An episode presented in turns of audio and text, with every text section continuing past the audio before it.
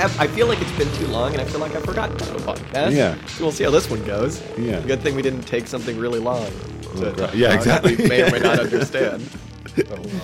Yeah, we're gonna realise the whole a whole idea of switching to bi-weekly and then uh, reading longer things Yeah. slash reading more things. like we have limited brain capacity.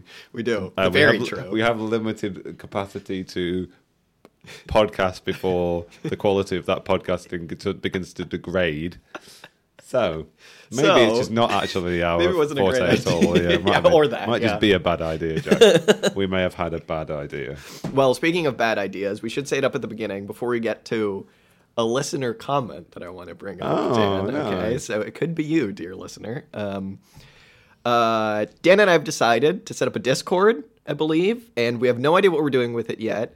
Anyone can join. We don't have a Patreon. There are a couple channels in there. Um, we'll put the link below. If you're an asshole, maybe don't join. Anybody else join. We want to kind of know who you people are, and we've set up some channels.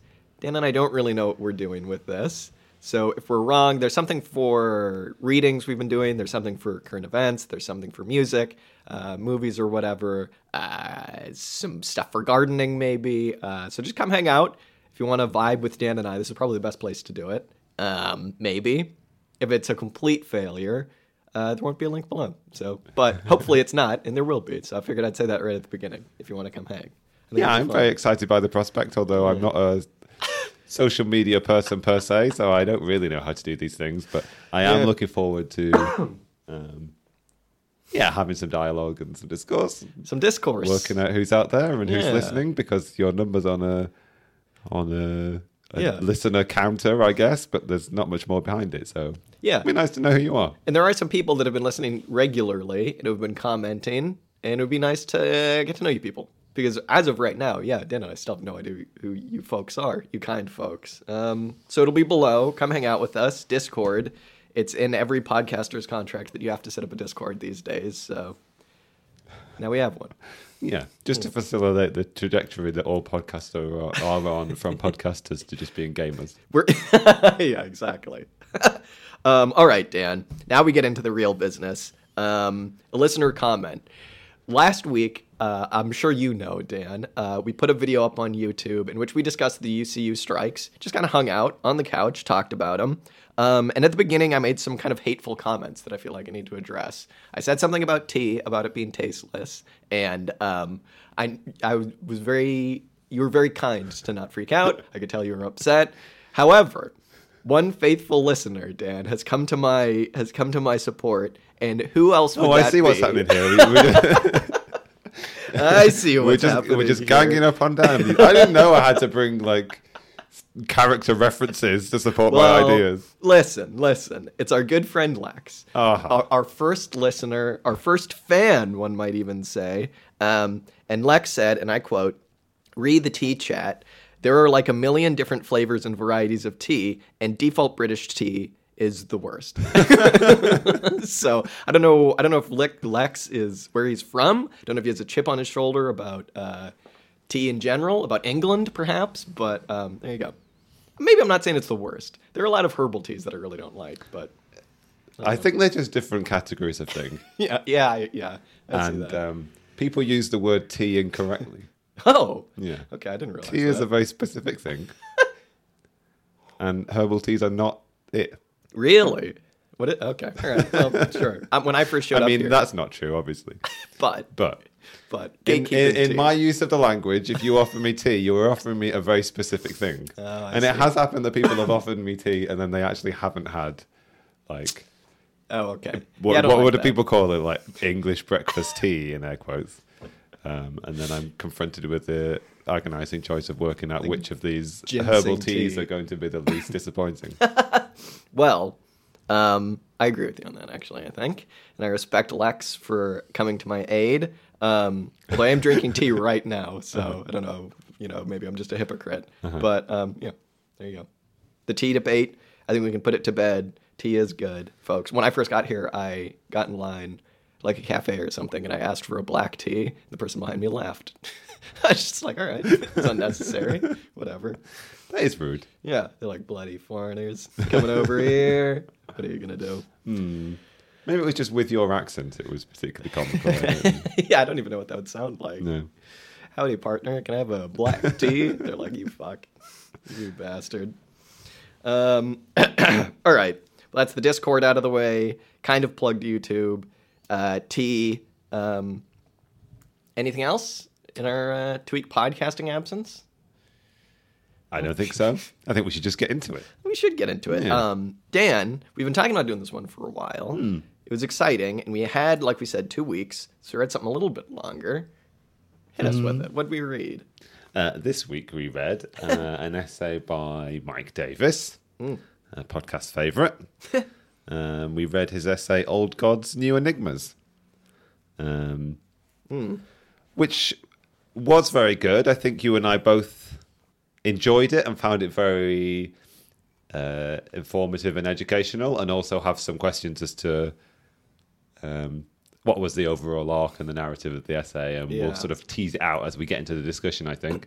um, I suppose in broad outline, um, it's a kind of like historical and sociological exposition of the development of the workers' movement, primarily in the sort of like latter half of the 19th century and the first two decades of the 20th century.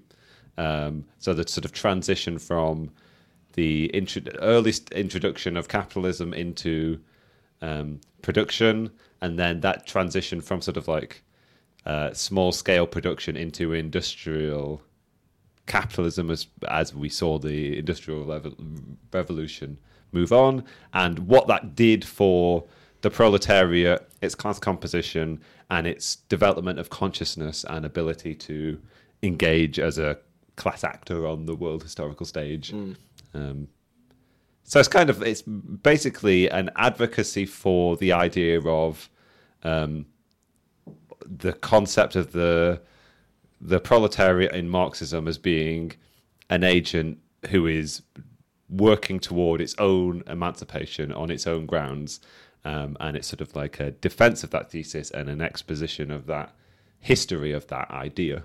Yeah. Um, yeah, Yeah, he's trying to not, I guess, like, because I don't know. A lot of people, if you've never really come to Marx, like if you haven't really studied Marx and you're just kind of coming to him just with like the layman's understanding, I think you might kind of be like the proletariat. Isn't that like a really outdated idea? Like that's just what a lot of people say. A lot of liberals are like, okay, socialism, good ideas, but it's a little outdated. You know what I mean? Um, and he's just making an argument here. Uh, it's a couple fold, I guess, and he doesn't really seem to come to a conclusion. Although I suppose throughout the essays, maybe constantly coming to a conclusion, if that makes any sense. But he's basically trying to set out to define what agency is and to say what has caused revolutionary agency amongst the working class in the past, um, and in a very detailed historical way, he kind of shows different examples of what you know uh, has brought about revolutionary agency, and not so much what could cause it today, but is it possible today? Um, and he basically his conclusion, if there is one, is it better be. So let's just say yes, yes. Hopefully, it is still possible. Um, and uh, it's funny, isn't it? Every time we come to Mike Davis, every time I read something by Mike Davis, I'm always impressed. I'm always like, I don't, for some reason, I always think of him as like someone kind of outside the Marxist sphere. I don't know why. I don't know if it's just because mainly he writes like verso books and stuff. But I didn't realize he like went to UCLA and studied to study with Robert Brenner. He talks all about Ellen Meiksins Wood in this. Um, I'm always impressed, and this is funny. This is a funny one because it's like looking at it now. This is way too long to be an essay, but it's like not quite long enough to be a book. So it just kind of seemed like he had a lot of things to say, and he wanted to do a lot of research, and he just did it. And I respect him for it. Yeah, I think there's something particular about Mark Davis where his breadth of breadth of interest and his sort of broad knowledge, but also his willingness to research very widely and broadly, um, makes him stand out as somebody who, from reading this essay, essay is very definitely a Marxist and wants to hold with uh, core Marxist ideas, but because he sort of uh, I guess seeks to create a Marxist analysis of so many different aspects and elements of the world. It makes him a very enlivening and interesting thinker and somebody who's very much sort of escapes the trap of feeling like he's speaking in sort of stilted and out of date terminology yeah. and engaging in uh, debates which are a bit stale and sort of like um, myopic, I suppose. Yeah. In the way that the sort of like that some debates within Marxism have a tendency to be. They're very insular and inward looking, whereas like Mike Davis's academic research and um, theoretical work is sort of very like open and outward looking. Mm. To speak in very broad terms, I guess. Yeah, it's very much like he's not really in the trenches of acad- academia, academic yeah. warfare, right? Which is extremely refreshing, and he does seem, with some occasional dunks on Althusser, he's mainly bringing out the positives and everybody that he brings up, and um, seems to be doing so for application's sake, not for like siding with any one side, I guess. So yeah, yeah, yeah it's really good. Mm-hmm. Um, having said that, uh, should we start out by kind of maybe talking about what he thinks agency is and how he defines it, and yeah, I guess just what it is. I mean, he starts out by uh, using Ellen Meiksins Wood's definition of agency as, and this is her talking, the possession of strategic power and a capacity for collective action founded in the specific conditions of material life. And then Davis goes on to say that he would add to that, and he would say the capacity is developable, um, and it's a capacity for self making, which I think are two very important uh, contributions. Um, yeah, just basically what what Meiksins Wood says is the power, for, the strategic power for collective action. Um, that's one important thing. the other important thing is that it's based in the material circumstances of life, and then what Davis adds, obviously, is very important that it's you can develop it, and he's basically saying that you shouldn't be developing it from outside, but that it can be self-developed. That's one of the very important things about it, I guess. So, yeah, yeah, he's very much in the tradition of Marx in terms of like belief in the self-emancipatory quality of the working class, and also Hal Draper's emphasis on that aspect of Marx being mm. central, and also uh, Draper's analysis of Marx as saying that, um, or the essential theoretical contribution of Marx being this idea of um, socialism coming from above, uh, uh, below and not being something imposed by theoreticians from above, you know. Mm. Um, and Mike Davis does strongly reiterate in the early stages of this essay when he's talking about Marx's conception of class. He's sort of saying that like it's not that Marx is trying to find an agent onto which which, which can be utilized by his sort of high-minded socialist ideals to actually implement his conception of what the future society would be. Which, yeah. in, when if when we look back to the reading that we did of Hal Draper from Socialism from Above, Socialism from Below, that's kind of what um, Draper says. Um, Ferdinand Lassalle is doing. Like Lassalle is one of the people, first people to look to the workers' movement and try to sort of like combine socialism with the workers' movement to build this mass movement and to build this mass party. But in a lot of ways, it's still serving his instrumental yeah. uh, desires to be able to make the world in the way that he imagines it happening. Whereas uh, Marx, and Draper, and Davis are very much in this vein of the proletariat will, if it's able to, by which I mean if history allows and whatever, like all these things are contingent. I only say it's able to because it has the capacity to, but it's not in any way inevitable, which is one of the things he's really keen to push back against is this sort of like inevitability of the proletariat's um, mm. accession to world power kind of thing. Yeah. Um, yeah, and also the necessity to abstract when you're talking about the working class as well, which yeah. I thought was really interesting. Because just to kind of quickly say what took off what you were saying, when Marx was developing this idea of the proletariat, he did have to abstract away to make a point, because otherwise I don't know. It's it, this is just very practical. Like otherwise, you just get down in the weeds, and it's like, well, what about this person? What about that person? What about all of this? What about this specific struggle? And you need to abstract away. Um, as you know, I think we'll get into when we talk about the nature of the proletariat. It necessarily kind of does through its own emergent qualities, but um, yeah, we'll see Davis. Long story short, do that in this as well in modern times. Yeah, yeah, yeah. in a lot of ways, what Davis is trying to do here, I think, is um, take some kind of offerings that Marx gives for what the role of the working class and the proletariat might be to the development of history and the ultimate overcoming of the capitalist mode of production. But it's kind of like extrapolating from things that are offered by the early Marx and reading between the lines to some extent of the things that Marx says about class um, in his later writings, particularly in Capital. But he's also suggesting that there is, in just like many of Marx's contributions to uh, theorizing, there are a great many gaps. Like things got in his way. He got intellectually interested in other things. Like obviously, he had much greater aspirations than he was able to actually ever put down into uh, his final sort of like collection of works, you know. Mm. Um, so there's an extent to which what Davis is doing here is kind of like taking Marx's assertions about the working class, combining them with sort of like a sociological and historical reading of what actually happened, and sort of like explicating a description of the history of the working class in a sort of a sort of ideal type, I suppose. It's like the here is the sort of fundamental historical reading of this stuff presented in a series of like aphorisms, I suppose, or sort of like declarations about what a sort of idealized reading. That's not to say a non-true reading, but just yeah. like a very kind of like, um, yeah, like a yeah, a, a, sort of reading of class of an ideal type, an ideal socialist type of what the class is and what its role in history is, kind of thing. Yeah, which I think we all fall victim to all the time whenever we talk about this magic word of the proletariat, right?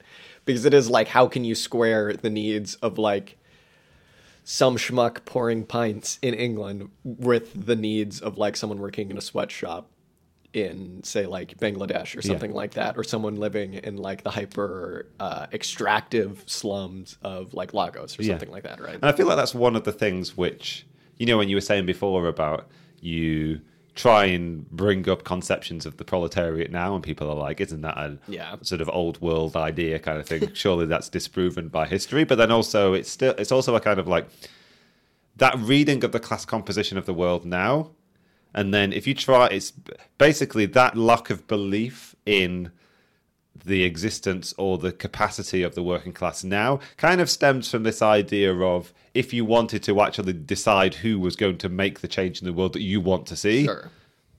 Sure, how could you imagine wrangling these people into a, mm. a social force that could actually do that? Whereas what Marx and what Davis are saying is like, no, like history under the specific and the correct circumstances with the correct agency and action taken at the specific times will create those kind of bonds and will create those ties and will create a broader and wider larger movement with sufficient consciousness and capacity to achieve that stuff. But it's not something that can be done by any one schmuck. Even if you are Ferdinand Lassalle and you're the sort of greatest orator that um, the workers' movement has ever known, right? the fanciest, not the best jeweler, clearly. oh like, my god, Jesus! Um, get the Lassalleans after us. Yeah. yeah, let's remember, Jack. We're only allowed to make enemies of groups that there can only be one or two of in the like world. Like Blanquists. Yeah. yeah. Okay. All right. Well, gotcha. I mean, there probably are quite a lot of Lassalleans and Blanquists in the world. They just, they don't, don't, know that they're exactly. yeah. Exactly. Um, I had thought that maybe we should just go through because we haven't said yet that he does have seven theses that he again, this is a very odd essay. If it is an essay, it's very odd in its structure because he has seven theses to prove his points about agency. But the way that he goes about writing it is he has these he has his theses, which like he'll go he'll say one and it's in italics, and then he'll just have like several pages of historical proof, but not even proof for it. And then there's another bit of italics like a sub thesis, and then it's again more historical proof, and that's more or less the entire essay. I might I find myself trying to work out whether um, that didn't work. I found myself trying to work out whether the sort of sub sub theses theses were actually re- written as theses, or whether we just italicized the first chapter of each like section, I first paragraph was, of each section. Yeah, I know. There was a lot of like specific information condensed into each of those italicized sections. Yeah. Um, but to sort of draw them out as like pure sub theses is difficult because it is actually a narrative that's there is a narrative woven through this entire essay. These theses do lead on to one another, kind of thing, and also those sub theses do lead on from one another as well. Yeah. Um, but you're correct. Yeah, you're right. Like that, it's kind of like a. He's making some semi-declarative statements and offering quite detailed historical, sociological. Yeah. evidence for them. I almost so I mean, wish- like if you if you if you just want like we can't possibly Give you all remember, explain, uh, sort of like put in context every person or event or movement, whether contemporary to the time or historic or subsequent in history. We can't like explain all of those. Like, um, so just take it from us. There's a great wealth of uh, um, very interesting detail in this essay. good wealth. I would. I almost wish that more uh, essays were kind of written like this because it was like he was just like, I mean, I know what I want to say and I have all of the proof to it, but weaving it into like a coherent narrative isn't necessarily for me. And a structural narrative, I mean, because there is a narrative obviously here, and each point does lead on from the last. But structurally, it's very much just like, I don't know. Here's what I want to say, so I'm just going to say it. Here's all your proof. It's almost like a bullet point, like. I wonder how the essay would read if you only read the italics. It'd be very funny. There wouldn't be much proof, and it would just kind of be like him just saying stuff. But um, you could do. Yeah, it would be that you would come away being like, here's this person writing this very metaphysical conception Yeah. of what the class is, kind of thing. Like, this can't possibly exist in reality, you know, it's just all these Yeah. declarative statements. Yeah. Um, Yeah. Um, but so I don't know if we're actually going to get through all seven, and I think when you talk about one, you kind of wind up talking about all of the other ones. But to just start us off, I think we should start with his first theses, which is about the radical nature of the proletariat. Um, basically said something along the lines of the proletariat was radical change, change, chains. Um, and he goes on to basically, throughout the entire essay, show that uh, because it has these radical needs and these radical uh, like oppression placed upon it, it is the only class we've all heard all this before that is in a position to actually be progressive. The bourgeoisie is always conservative, um, just because of its class uh, nature. Composition is the word I'm looking for. Um, and because the proletariat is placed in this, you know, shitty these shitty circumstances, it's the only one that can actually see the future for what it is, and it's the only one that can actually see its class for what it is, right, and actually act in its own uh, nature. Um, and he goes on to basically just give proof for this about how um, industrialization and the creation of this proletariat has led to like the collective worker and how your needs aren't only your needs they're everybody's needs. Well everybody in your class. And it's almost like if you really wanted to find the proletariat you can kind of just look backwards and be like well who has these needs? Who has these radical needs? And you'd come to some i think interesting conclusions. Maybe if your chud friends who, who were like well yeah, socialism a little outdated for me no such thing as a proletariat anymore where are all the factories?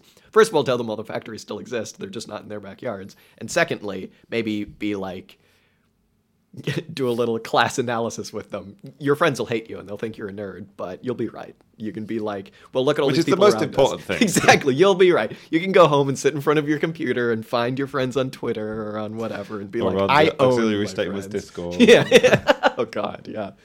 Yeah, we should just have an owned channel. Who Yeah. did you own today with facts and logic? Um, but I think you. everybody's obliged to own one person. Yeah, it's yeah, like it's like Chairman Mao declaring people don't kill so many mosquitoes. You know?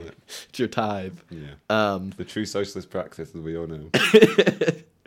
Still mosquitoes though too. Uh-huh. Um, but yeah, I think that uh, you would come to some interesting conclusions if you do this kind of backward thinking about like, I don't know. You can even just do it. I hate to say this, but with like specific people that you know, it's like, why is it that all the people at my crummy job have the same radical needs that I do?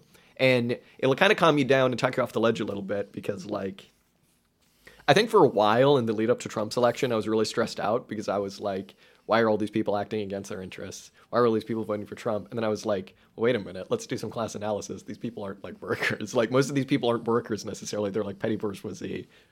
As we'll get into, the most wretched of all of the people in terms of they're being pulled two different ways. Um, but yeah, class analysis is very helpful. And I think that if you answer this question of who has these radical chains, as he kind of tries to do here, um, it'll be helpful in illuminating historically, not just now. I think one of the things I was expecting from this essay, which I thought was there to begin with, and then I'm not sure whether it is now, is a sort of division between the sort of a historical things you can say about the class and the proletariat in history, and then an application of those theories to actual specific historical contexts. I say this because there is something. Um, well, you, I mean, you've pointed out, and Davis points out at the beginning of this essay that like industrial workplaces haven't disappeared; they've just shifted geographically. And even in the West, there are still mass workplaces where large numbers of people work.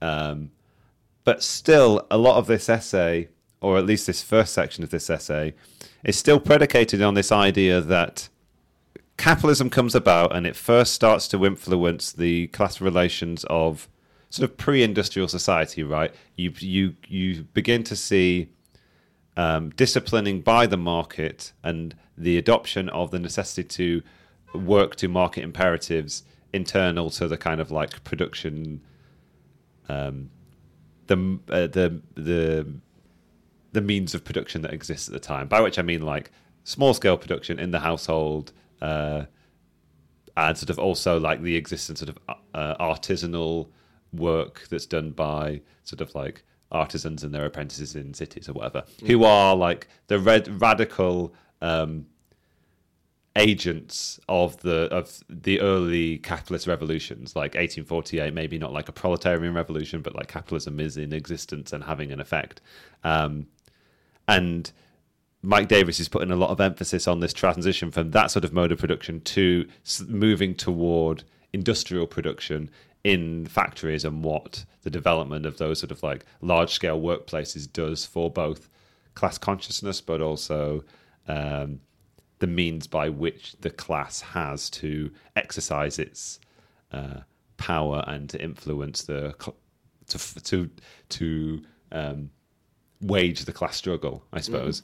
Um, so I don't really know like how how much we're talking about like an essential trans essential transition that happens uh, that makes the proletariat what we think of it as being, and whether something has been lost by the industrialization in the West or whether it's just a different phase of um, it's just different conditions under which the class struggle is operating. Clearly, it's we, we still live under capitalism. The the sort of class relations of capitalism are still as they were in the early and mid 19th century. Um, but I I was hoping for and didn't get a very sort of definite declaration as okay, what happens next? You know, what happens Yeah. after the fall of industrialization, or what happens after 1930 or whatever, whenever this essay finishes. I mean, um, I don't know how whether you feel. Uh, that was something that was lacking, or something you were looking for. Maybe you weren't looking for it in the same way that I was. I guess. I think, I, yeah, I think I was in the same way. I was kind of hoping for a last sentence that was like, "And here's what wraps it up nicely," Yeah. instead of just being like, "Things are bad." Yeah, yeah, yeah. um, I think, I guess we've just got to consider, as you're saying, that like the contradictions of capitalism exist in like a quote unquote deindustrialized society still, especially with like the ever shifting burden of costs from the bourgeoisie onto like workers. Even if you're not working in a factory or whatever, that still exists. And I, I guess the thing that's lost, quote unquote, is like the ability to politically organize. Like another one of his theses in this talks about cities, and the second one talks about like factories and unions as like these very political places, and how the shop floor is like an extremely political place or whatever.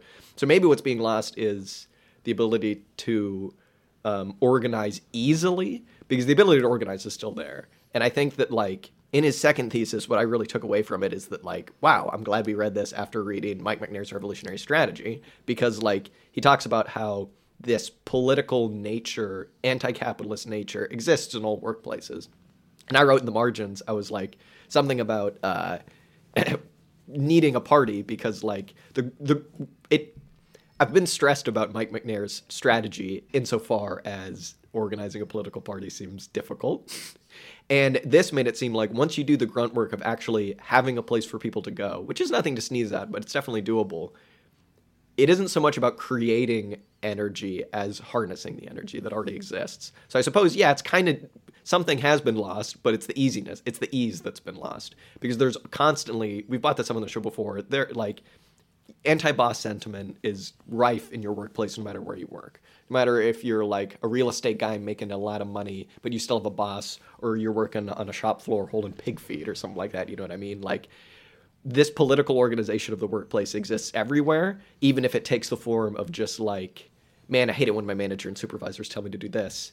Wouldn't it be better if we just organized everything, or if they just let let us alone, right? So yeah, Yeah, I suppose what is um, it's just occurred to me now. What's kind of brought out by Davis is there is this transition to um, industrial production in factories, but it's slow. It's not you Yeah. flick a, you flip a switch and suddenly there's a role for everybody in a factory. Every form of labor is suddenly automated or de-skilled and everybody suddenly finds themselves working in mass workplaces you know Hmm. like in the 19th century there's still vast numbers of people like how many domestic servants were there in England in Yeah. like the end of the 19th century? Like it's a vast vast proportion of the population. And there were still people working in like um like the same kind of artisanal ways that they used to before kind of thing. So i think one of the things that davis is bringing out is that like there are um sort of like the the class com- the class composition and an analysis of capitalist society and proletarian resistance and struggle within the class struggle like has these like focal points you know? There are certain like spear tips where conditions are more uh, apt more opportune. Um and there's an extent to which, when one looks to the inter- industrial working class in this period, it's not like these are the only people that can make the revolution. These are the only people that have any right to be on the on the barricades, you know, or like on strike, or uh, being uh, like members of the Revolutionary Party. It's simply that like the conditions under which this particular section of the working class work are the ones most opportune to socialist organizing, or Yeah. rather the ones that develop most readily radical class consciousness. Um, and I think whenever one looks at, I mean, even even the way the sort of like, I sort of read or come across quotes from Lenin where it's sort of like, where it's not like these are the only people we're interested in. It's just that we're we're interested in the industrial working class in Petrograd, or rather, because Yeah. like that's w- the best place for us to take action at any specific time. You know, that's a really good point. Um, and then and he- the same is true of now, right? Like Exactly. who knows? Like, yeah. Yeah. Well, and he also he you know talks about the myth of the Bolsheviks as this hyper centralized party when he talks about how Lenin was like, no, get, just get everybody into it, Yeah. do your own thing. Like once there's this kind of level of extreme democracy where people actually just come into the party and organize themselves, let them come to us with their demands because like that's just a good way of organizing. A bad way would be hyper centralized, right? Yeah, yeah, yeah. I mean, there's a point toward the end of this essay where he's talking about the Bolsheviks and saying that one of the reasons why people are so heavily drawn to the Bolsheviks in 1917 was because they were the most internally democratic party. Yeah. Um, Yeah. And there's a quote from Preobrazhensky where he's saying that what was lost in after 1920 was that sort of like spirit of internal democracy, which is the thing which is like radically curtailed the working class's ability to operate in the way that they had done in 1917. You know, it was that what was lost in the sort of like de-democratization, de-democratization of Bolshevism. Yeah. Um, and what made it so appealing was like, yeah, Yeah. Yeah, he pulls he's really pulling a lot and from and developing Rosa Luxemburg's ideas a lot in this, I found. Um, and especially kind of what you're saying. He brings up the mass strike as something that she developed um, about these kind of like ups and downs, what can crudely be seen as like ups and downs in class consciousness and like these spear tips of moments when like everybody is uh, ready to go and ready to roll and ready to rock. Um, yeah, I don't know. And sometimes I get a little uncomfortable with that. Like at, at the same, like it's very freeing because it's like, don't worry about it. Everybody has these, you know, anti-capitalist notions within them. Everybody gets it. It's just about like, it's almost like where in the business cycle do you fall in terms of like, you know, how radical or is everybody going to be? But it's all, it almost, it almost, a crazy person would say, Dan, that it, it could almost be like accelerationist in the sense of like, well, we just got to wait for a big downturn. And obviously, that's not what Rosa Luxemburg was saying, and obviously, that's not what Mike Davis is saying. Um, and that's where we turn to Macnair, I guess, right? Yeah, yeah, yeah. And in a lot of ways, Mike, what Mike Davis is um, emphasizing at a certain point in this, we're, we're going to lose track of which bit, which which sections we're talking Yeah, about. It's just become like, at some point, at some point when he's talking about something, he does that. Um, he makes this point stemming from arguments made by Marx that like what's important to developing like proletarian consciousness, radical consciousness, is not constant immiseration. Mm. It's not like just horrible situations all the time. It's when things are given and then taken away. Exactly, It's when yeah. you are developing class power and then it's lost either because the bourgeois there is some downturn in the economy and the bourgeois bourgeoisie has to strip away the things that the proletariat, proletariat has hard won from them, Mm-hmm. or like there's some other sort of crisis in organization. People felt they had power and then they lose it. It's Mm. then that they're most agitated. You know, it's this kind of like peaks and troughs in people's um, almost subjective experience of how the class struggle is developing. You know, it's not Yeah. a sort of objective analysis. At X point, you get Exactly. some such and such a situation. And I suppose you can bring it back to Rosa Luxemburg. And when we were reading the mass strike, Rosa Luxemburg talks very much about these things being like, um, like overdetermined, right? Like Yeah. it's it's not like you get to a specific point and then the pendulum tips and suddenly you have whatever. Like there are so many different determining factors that any one of them might have been causal, but like the struggle happens at so many different levels, and it's not just economic, but it's also political and it's social, Yeah. and it's about people's living conditions as well as their working conditions, and it's about their conception of the past as well as the future. And like, there's so much going on that you can't really like pin down the perfect map of Exactly. yeah, yeah. It's such a sort of like yeah, vastly overdetermined system. Well, and that's I think speaks to the importance of what Mike Davis says here, and I think why Rosa Luxemburg's I like why that idea of hers or why what she says is so important is because like you need to recognize the overdeterminedness of the working class and its struggles. Otherwise, you're never going to successfully politically organize. If you just make it about the economic struggle, you're just going to have a union, and then that's just going to be a union. But like when when at some point in this, Mike Davis uses the example of what you were saying about all of these like um, servants, I guess, or like housekeepers who, you know, okay, it's easy to organize in factories, but what about this like huge influx of like domestic workers in England in like the 19th century? Like, why were these people so radical, right? Like, why were there always like, why at the beginning of the French Revolution was there the Women's March on Versailles? Uh, because of bread riots. Why were there like fuel riots, always led by women? Um, because they're the ones tending the house they're the domestic servants and they don't have like access to the basic things that they need to do the literal social reproduction right? And so he basically says you need to keep in mind this overdetermination because it isn't just about wage labor and stuff. Well it isn't just about one specific thing. Um, and so when you're kind of like having this analysis of the working class you need to keep all of its grievances in mind. Um, and this is something that we came across in the mike macnair and this is why he basically was talking about all right like you can't just focus on the people in factories. You can't even just focus on the people with jobs. You need to focus on the community of the working class, more or less, is what he's saying. Um, and I, reading this, I really got a uh, sense of like a cybernetic sense of the law of requisite variety because it really is the only way you're ever going to be able to respond to the crisis of capitalism or just the monster that is capitalism is by having enough answers to all of the problems that it throws at us mm-hmm. and the only way to do that is to speak to everybody's problems and again it's funny because that seems like a big-headed like you know like almost academic thing to say but then when you get down to it it's like how can we help the working class it's by helping the working class Yeah, yeah. I mean, like, uh, it's really interesting. I hadn't thought about it ever like that before. I think there's some real truth in it that, like, the the reason why the emancipation of the working class is the job of the working class itself is because, like, the only force that can have requisite answers hmm. to all of these problems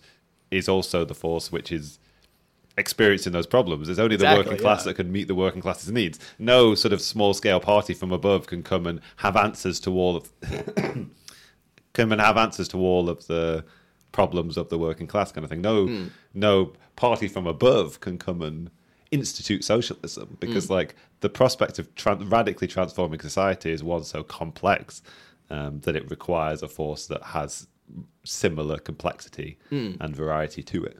Yeah, that's, that's one thing that's got me thinking. Because I know we were talking before we started recording about like what point he was trying to get out with his fourth thesis, which is all about cities. Um, and I suppose it is maybe it has something to do with that. It has something to do with the law of requisite variety, in that cities are just by their nature, and this is going to sound obvious, but like the biggest hyper uh, concentration of members of the working class out there, and because of that, it's the biggest hyper concentration of working class problems, right? Yeah. So if you're out into the suburbs, you know you're gonna have people complaining about like streets and uh, street lights, and you know, well, more than that, obviously, but like socialism is, he says, born of cities.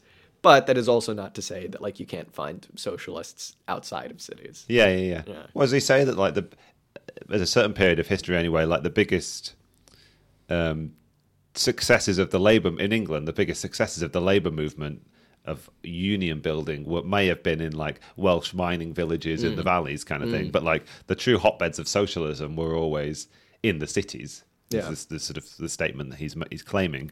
Um, and as you said, and it, com- it comes back to this kind of like over determination aspect because it's it's the, part of the narrative that's threaded through all these sections. If point two is on like factories and unionism, and point three is on like um, mass strikes, and point four is on the cities kind of thing. Like um, it's the the the the the first political act, let's say, might be the formation of a union and a strike, which comes about because people are so um, are local are gathered together in such large numbers in factories that they have this conception of themselves as a class, of the f- class power that they have, of the of the potential that they have to actually control production, you know, and also have this possibility to both discuss their grievances together, but also because they're forced into such um, tight working spaces, like the conditions of work become most inhumane. Hmm. But then also, the a strike doesn't just affect the people on strike; it affects all of the people who are dependent on the wage of the people who are on strike. So it becomes Yeah, a social absolutely. thing Yeah, yeah. rather than just That's an industrial thing. Hmm.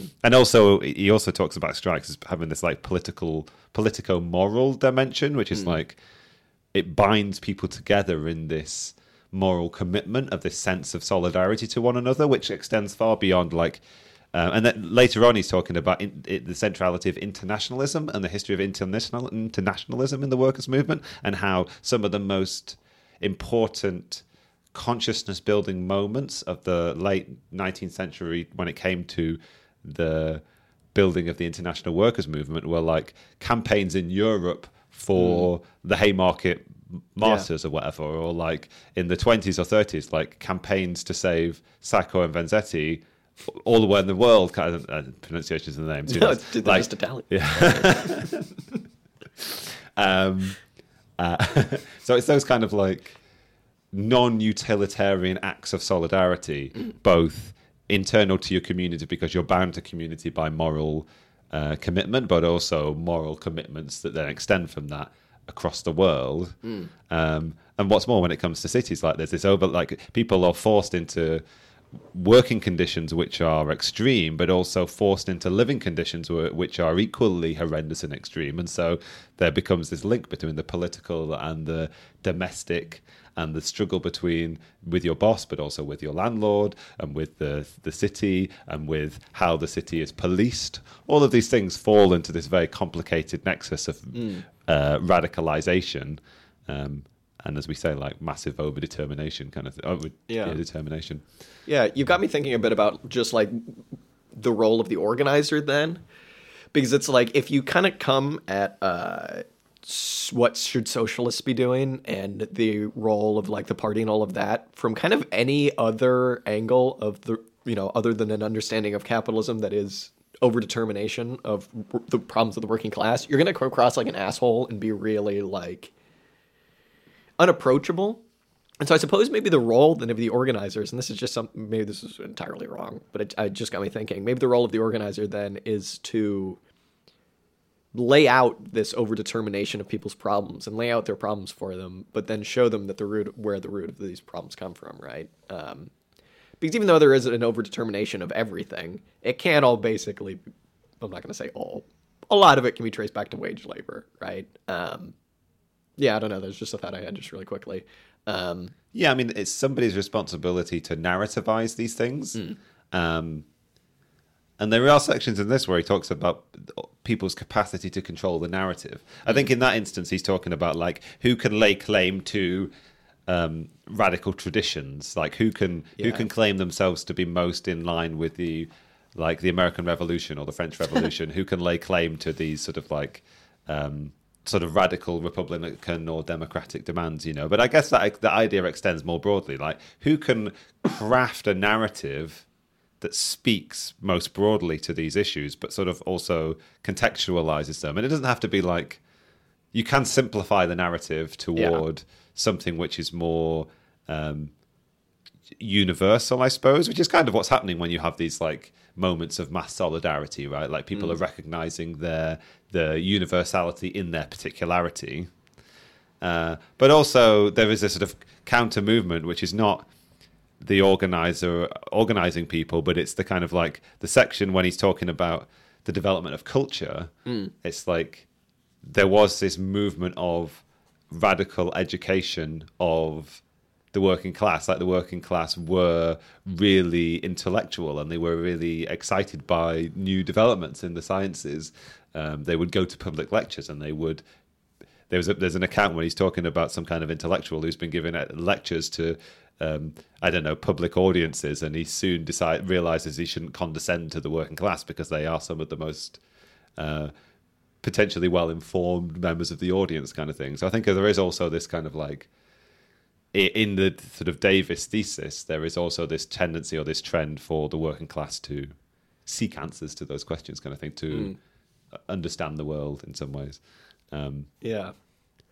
Yeah, it's interesting how those things all just happen. I I- when he was talking about how like some of the best inventors of all time have been your simple handyman. I forget what invention was, There he was- was talking about where there was the guy who developed something first but he couldn't afford the patent. Yeah, it was like, some it. kind of like spinning jenny or like, I don't know what shuttle kind of shuttle thing. thing for a, a loom. or Yeah, something. I think the one thing that that section was missing for me was just an understanding of the general intellect because it almost seemed like you're shifting the like, wow, Elon Musk invented the Tesla to wow, Joe Schmo invented the Tesla Yeah, before him. I- I- Whereas I- in reality, I think that like an understanding perhaps does need to be made that like it is all standing on the shoulders of giants, right? But those giants are all of the working class. Yeah. It did seem a bit folksy at that point. It was did, yeah. uh, and it also seemed to. There is a reading of it. If one came from it with a different ideological framework, one would read it as being like, "Look at these working class entrepreneurs, like Yeah. bettering themselves and their conditions, kind of thing." yeah, yeah. Although the perfect counterexample to that is the person who couldn't afford the patent on the thing Yeah. that he invented because he was too poor. Yeah, well, it doesn't matter who invented it. You know, it's not like anyone has ever had an idea that was like the first idea. Everything else is just building off of that yeah. idea. You know yeah, what I yeah, mean? Yeah, yeah, yeah.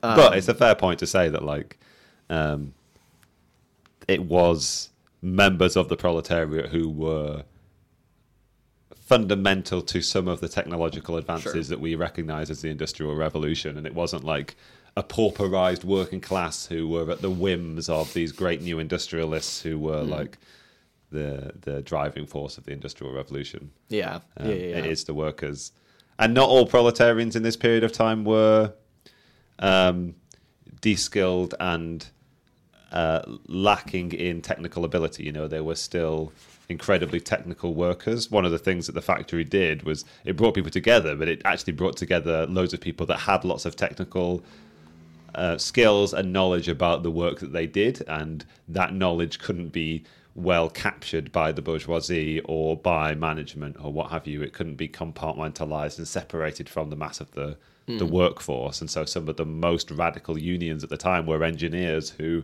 um, had all of these skills, um, and and but could maintain maintain them and contain them and so they benefited from all the consciousness building aspects of Yeah. the industrial revolution but we're still So what you're saying is we need to get rid of the division of labor. yeah um, no we just need to get rid of the universities yeah, hey, there we go. Okay, all right. Um, yeah, going off that or idea, radically democratize the universities or that. yeah Going off that idea of like of proletarian culture and stuff, I was really glad that he got into a discussion on what proletarian culture is, and he talks about you know the SPD, the thing you always hear about like they had chess clubs and hiking clubs, and you remember when we when we had the socialist uh, checkers club or whatever, which is really cool. But he takes kind of a slightly different bent on it in that like proletarian culture can't just simply be the negation of all things bourgeois. And he says that like when you see an actual development in class consciousness come out of this kind of proletarian culture building, it is because it's almost utopian because it recognizes its class position and is creating these structures that are um, maybe hints of the future to come or dreams of the future to come more more likely but he also has an interesting idea where he kind of again and this is why you kind of can't really talk about each one of these theses individually because they all tie back together because he eventually will tie this back to the idea of he doesn't say this outright but what we were just saying about the law of requisite variety because he basically says that like in order to confront the bourgeoisie and capitalism in general, you need to fight on every possible terrain. Not just every like on every terrain, right? And that includes culture, and that includes obviously the economic sphere, it includes the political sphere. But it's really important to recognize, you know, as I said, that that includes culture. Um, it was interesting. I know that we bought this up a, a, a long time ago about like how the working class kind of set up a lot of these institutions because they were excluded from some of them, like fox hunting. I don't know, some crap. Um, but it is interesting his idea here of like you need to think about this about developing culture in a sense that is more utopian and is more like well how would we like things to work not necessarily just chess but without the bourgeoisie right? Like it's not just chess without your boss. It's like how would we like to enjoy this activity if we were given uh, our druthers right? If we could design it however we wanted if there was no class. Yeah, there's a point where we, um, I've forgotten guy's name. Lidtke, I think? He, quote, he quotes from this guy who did a big, who did a very famous study of this kind of exactly this sort of like proletarian culture that developed, particularly in Germany and within the SPD.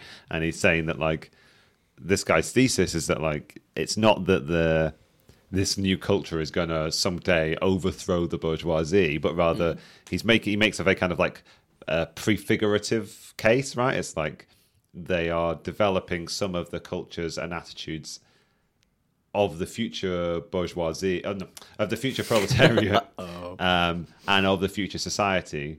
But one of the it sort of brings me on to one of the interesting things that I found in that culture section was a kind of a contradiction to some extent, and a contradiction that we, I think we've kind of come across before a little bit, but between the the building of a working class culture, which is almost instrumental in that it's designed to build a new socialist person. You know, it's to build, dis- for one, it's to build disciplined fighters for the class struggle. So it comes to these ideas of like um, people's involvement in sport because it's kind of uh, building physical capacity and it's a little bit martial and it's kind of like organizes people and gets them to work together or like uh, the the cultural activities of intellectualizing is sort of building people's mental capacities or um, sort of like commitment to sobriety that was in some of these workers organizations as kind of like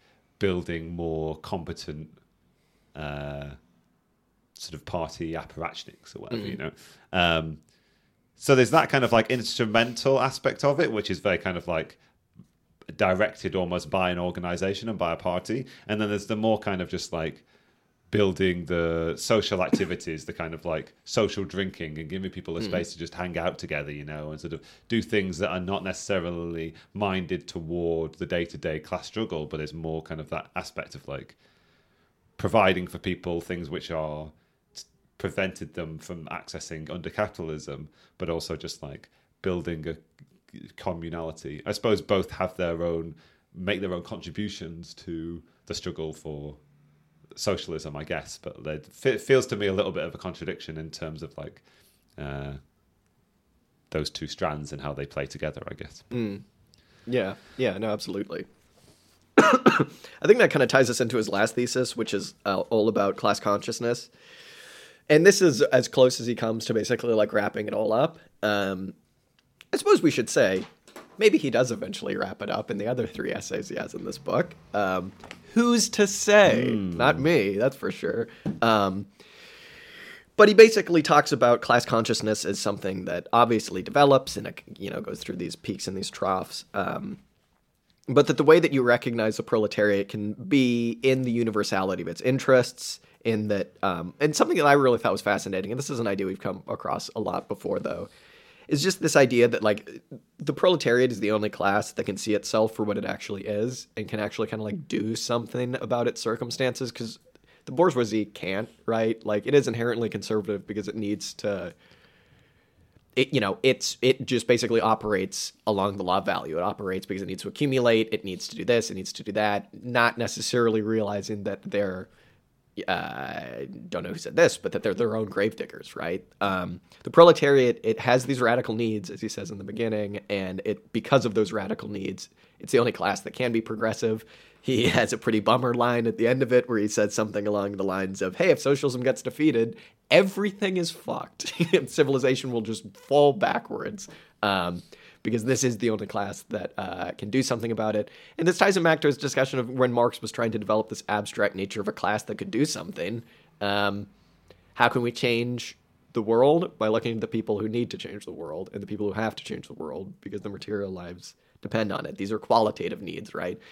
And this speaks against reform because it's like reform is a quantitative need. It's it's a like, hey, how much more health care can we give the person? All they need is the good health care and the better wages, and they'll be fine. Give them a better 401k or whatever. Socialism, socialism, in as far as that is the need of the proletariat, um, is qualitative. It's a complete change. It's not one that can just be you know, you can't just kind of keep sliding over some crumbs and hope that eventually that turns into a loaf, if you know what I'm saying. Um, a complete change needs to happen. And so maybe if we're looking for agency in the modern world, we look at who has these qualitative needs and um, understand that this is some these needs exist uh, not just in a vacuum, but they have a temporal aspect to them, and so that uh, fingers crossed, maybe one day, hopefully one day soon, we'll see all of these needs that all are the same need come together from, as he says towards the beginning, like Lagos to Los Angeles to um, what was the other one? Well, the other one. I think I think he just says like East Asia or something like that. Yeah. Yeah, I think my favorite as, as part of this whole essay is in this class consciousness section, mm. um, and he's talking about the the goals of socialism, um, and he's saying that sort of what we were talking about when we were just talking about culture and sort of like whether the proletarian culture is to like give people equal access to things that they're denied or whether it's to actually build the consciousness of the future kind of thing whether it's like ameliorating what they're deprived of in capitalism whether it's actually actually extending beyond capitalism. And he's talking about the goals of socialism being not um, redistributive justice or uh, solving income inequality or developing shared prosperity, which were kind of would be kind of like aspirations internal to mm. sort of like capitalist mode of production kind of thing. It's like we want to be equal under these particular grounds, but rather he he extends the aspirations of socialism to uh, much more to meeting much more radical needs, and he implies that these radical needs kind of come out of the working class's experience of the class struggle itself, not only of their experience of living under capitalism and of fighting under capitalism, but also their experience of fighting together and being together, of creating this alternate culture and this alternate way of existing. And by virtue of starting to think about this alternate culture and living this alternate culture, they then begin to realize what kind of things they're deprived of under capitalism. And so he's talk he sort of goes on to talk about these radical needs which aren't really answerable. Yeah. But you could not meet them in by capitalism couldn't meet these things. They can't meet like people's requirement for community or their need for greater human relations or their desire to have labor to be to escape the alienated nature of labour under capitalism and rather make labour like life's prime want, as Marx said. Um, and he goes on to talk about like really nice things about like um, the socialist movement, like prefiguring a, salter- a, socialist alternative to like what friendship is, oh. and like concepts like that. You know, so like I really like this idea of like there be to sort of like tapping into the prospect of tapping into radical needs that people maybe know that they have, maybe don't even know that they're lacking, um, and that that desire for the future resulting from the ongoing class struggle and a heightening consciousness of the people fighting for the side of the proletariat in the class struggle, I suppose. Mm. I don't know. It, it's quite romantic, but also it speaks to where I'm at in my thinking at the moment, yeah. or the things that I think that I need in my life, you know, or the criticisms that I have of sure. my experience of capitalist society and the atomization and mm. whatever. So yeah, no, um, absolutely. Yeah, it's one of my one of the nicer sections. Yeah, um, uh, amidst all the doom and gloom. Yeah, yeah I mean, yeah. this is also just very helpful as a like, well, look how it's been done before, kind of kind of way of thinking about things, and it isn't just like USSR. You know what I mean? It's like actually getting down into the nitty gritty of like, well, how did these develop? And it's interesting because like I think even though both you and I seemed like we wanted more of like an ending, an answer to like, well, how do we develop this agency? Where, where's it going to come from if we can't develop it? I think I've realized, in at least us just talking about it now, that like that is an unanswerable question insofar as like, first of all, just because of the overdetermination of everything. No one, no one can understand where these struggles are going to come from or whatever. But just also, just in the nature of the working class itself, it is just I don't know, especially now where it's like at, at, the beginning, the reason I bought up Lagos, Los Angeles, and East Asia is because he basically says these are like the new three spheres of uh, economic activity or whatever. There's the super industrial of uh, East Asia, there's the hyper extractive of places like Lagos, and then there's the like tertiary shitty market economies of like North America and West Europe, right? Um, and so like the question of like these are all so different. He also adds a fourth, which is really depressing, just like places where migrants come from and refugees come from, which fucking is depressing. But it's like, okay, we look at these three, maybe four different spheres of broad spheres of economic activity with completely seemingly different um, proletariats, right? Um, how how could you possibly answer the question of like when is this going to come? But if you look at the history and you actually understand the nature, it's like there is this one qualitative need that um, permeates all of that and it permeates everybody. Um, and you could break it down into a million different needs, but you could also just say it's the need for socialism. Um, and that, you know, that's what we need, folks. Yeah, yeah. I mean, yeah, you're right to say that there there is there is perhaps a a, a narrative to this that we may have missed.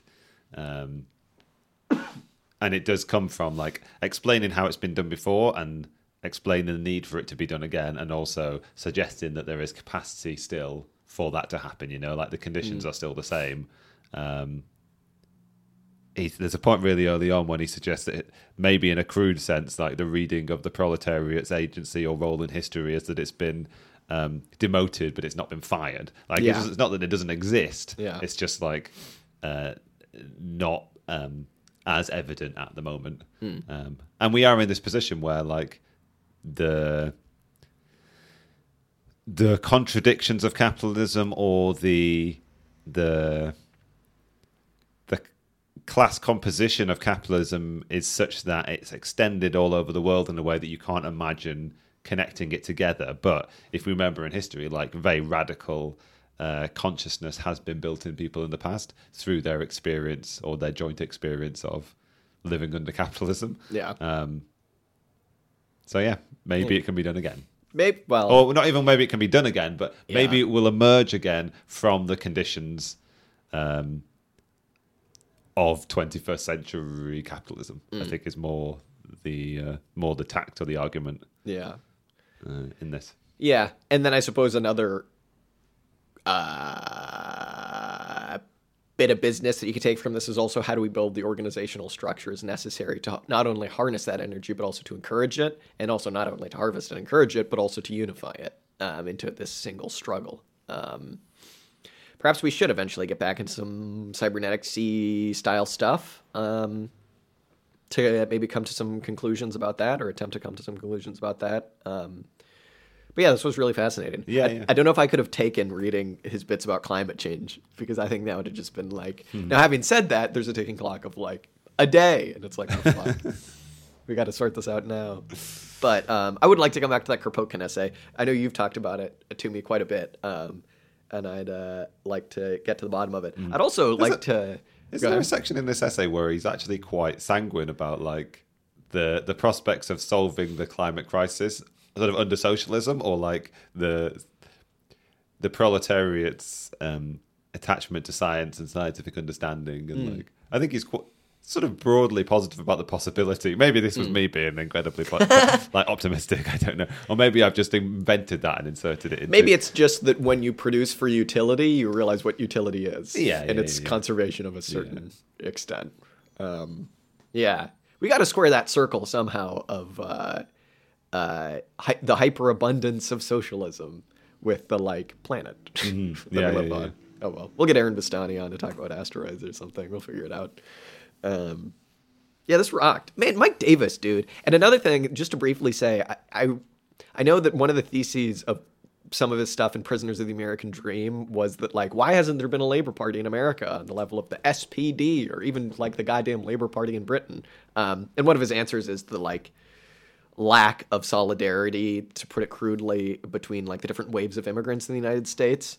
Um, and it was interesting because he kind of came back to that idea generally when he talks about gender equality and when he talks about every other strata you could find in uh, the working class, and that this is when he was talking about how like you know uh, like women's struggles quote unquote which aren't actually women's struggles it's like bread to feed families they're just the face of that have either kicked off revolutions or been huge uh, stepping stones in class consciousness um, really mirrored that thesis um, he's just the man dude like he's so cool and he uh, yeah i don't know from a similar part of the world as me, and it's just very odd. It's like this guy's just existed in Los Angeles. Like at a certain point in the preface, he was talking about like the Communist Party of LA, and I was like, what the fuck? it's like the Communist Party of LA. I didn't even like, I didn't even thought that there could be a Communist Party that exists in LA. Just to like, I don't know. It just makes no sense. It was also cool because he talks about like when I was in the Communist Party of LA. Um, along with rising star Angela Davis, it's like that's cool. like imagine being in that room. That's cool, man. Yeah, smart fella. A saint, a king, the- A king and a saint. Um, yeah, he's written some other stuff as well. I know uh, specifically about Los Angeles that would be cool to read, just in terms of its like.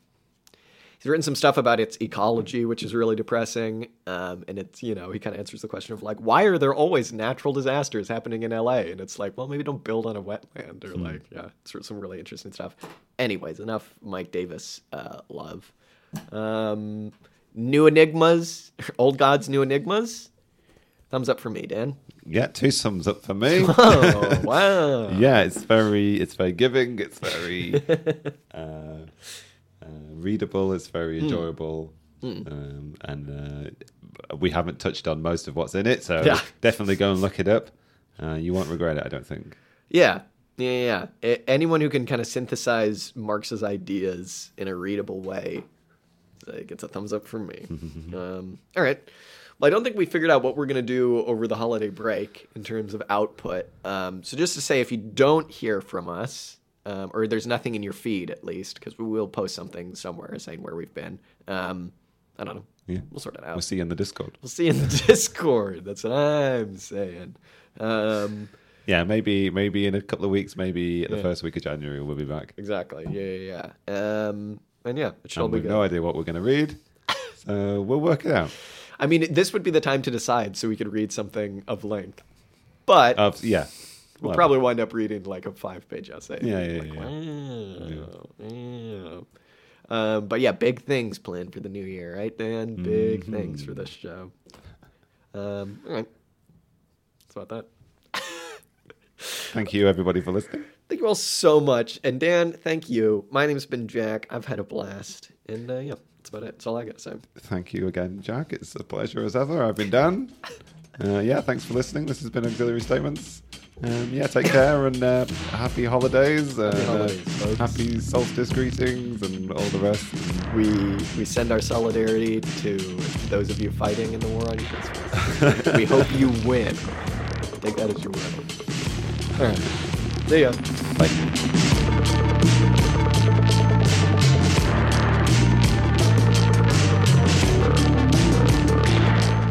The music you heard this episode was Music to Kill Bad People To by King Gizzard and the Lizard Wizard. If you like this song, you can check it out and much, much more on their Bandcamp at kinggizzard.bandcamp.com.